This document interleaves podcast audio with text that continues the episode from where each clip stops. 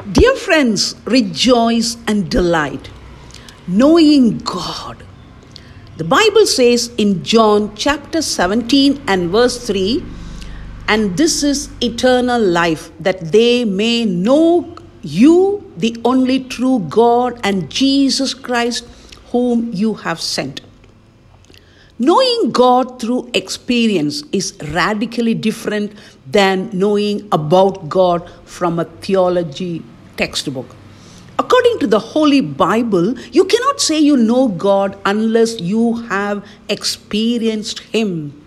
That's what Paul says in Philippians chapter 3 and verse 8. Yet indeed I also count all things loss for the excellence of the knowledge of Christ Jesus my Lord, for whom I have suffered the loss of all things, and count them as rubbish, that I may gain Christ, to know God, and to know His divine love, and to live for Him, shine for Him is excellent. All other things become rubbish and also, Paul says in verse 10 of Philippians 3 that I may know him, that is Jesus Christ, and the power of his resurrection, and the fellowship of his sufferings at the cross, being confirmed to his death. Yes, that is Paul's experience of knowing God personally. Biblical knowledge always involves experience. You may become discouraged because the truths you read about in the Bible are much richer than the reality of your own experience.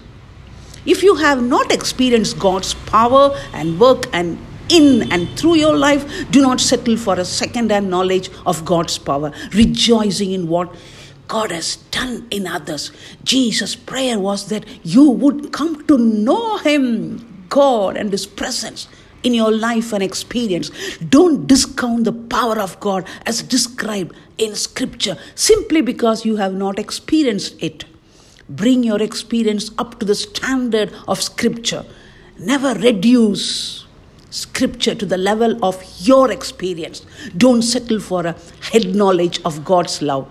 Jesus prayed that you would experience the depth and width and height of His love and that you would enjoy God's full and unending love in the day to day experiences of your life. If you sense there are biblical truths that you are not experiencing, keep that truth before you and ask God to bring it into your everyday experience. Ask God if there are any adjustments you need to make in order to receive His promise.